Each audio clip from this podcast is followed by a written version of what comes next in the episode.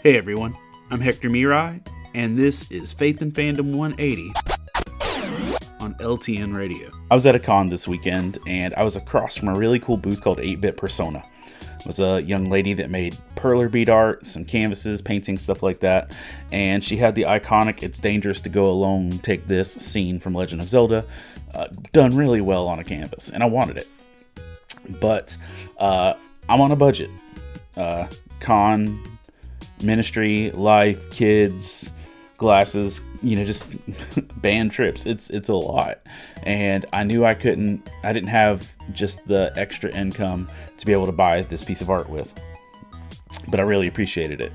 And the whole time I, you know, every time I looked over I said, "You can't, you can't. You don't have what they you don't you don't have what they're asking for." And but towards the end of the show, um, the young lady came over and asked if she could buy one of my shirts. And that you know she liked it. She really thinks her mom would love it. And she wanted to get it. It's the one that says comics and cosplay and jesus and tabletop the ampersand shirt as i call it. And you know i had no idea that she would have been interested in that shirt but she said that was exactly what she was looking for. So i proposed a trade I asked her instead of paying me for the shirt, how about you trade me for the Dangerous to Go Alone piece? And she said, absolutely. And she ran over and got it, and I even gave her an extra sticker of the ampersand stuff with it. And then she went in booth and FaceTimed her mom to show her mom the shirt, and I could hear her mom over the phone how excited she was. And I think that sometimes we discount what we have to offer because we think it's not what the world wants.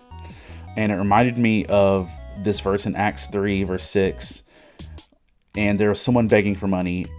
Acts 3, verse 6, Peter gives this response. It says, But Peter said, I don't have any silver or gold for you, but I'll give you what I have. In the name of Jesus Christ the Nazarene, get up and walk.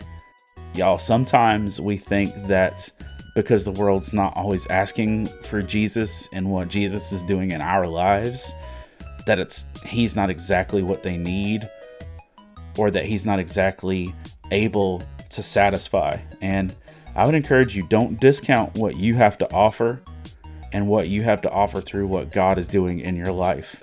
And be willing to actually share what you have, even if it's not what the world thinks it wants or is asking for. You have something to share. Remember to catch Faith and Fandom 180 every Wednesday morning on the Back Row Morning Show only on LTN Radio. And if you'd like to learn more about Faith and Fandom, head over to faithandfandom.org where you can learn about our Comic Con ministry, podcasts, memes, apparel, and book series. You can even read new chapters before they make it to the next book. I'm Hector Miray, and thank you for spending the last 180 seconds with me.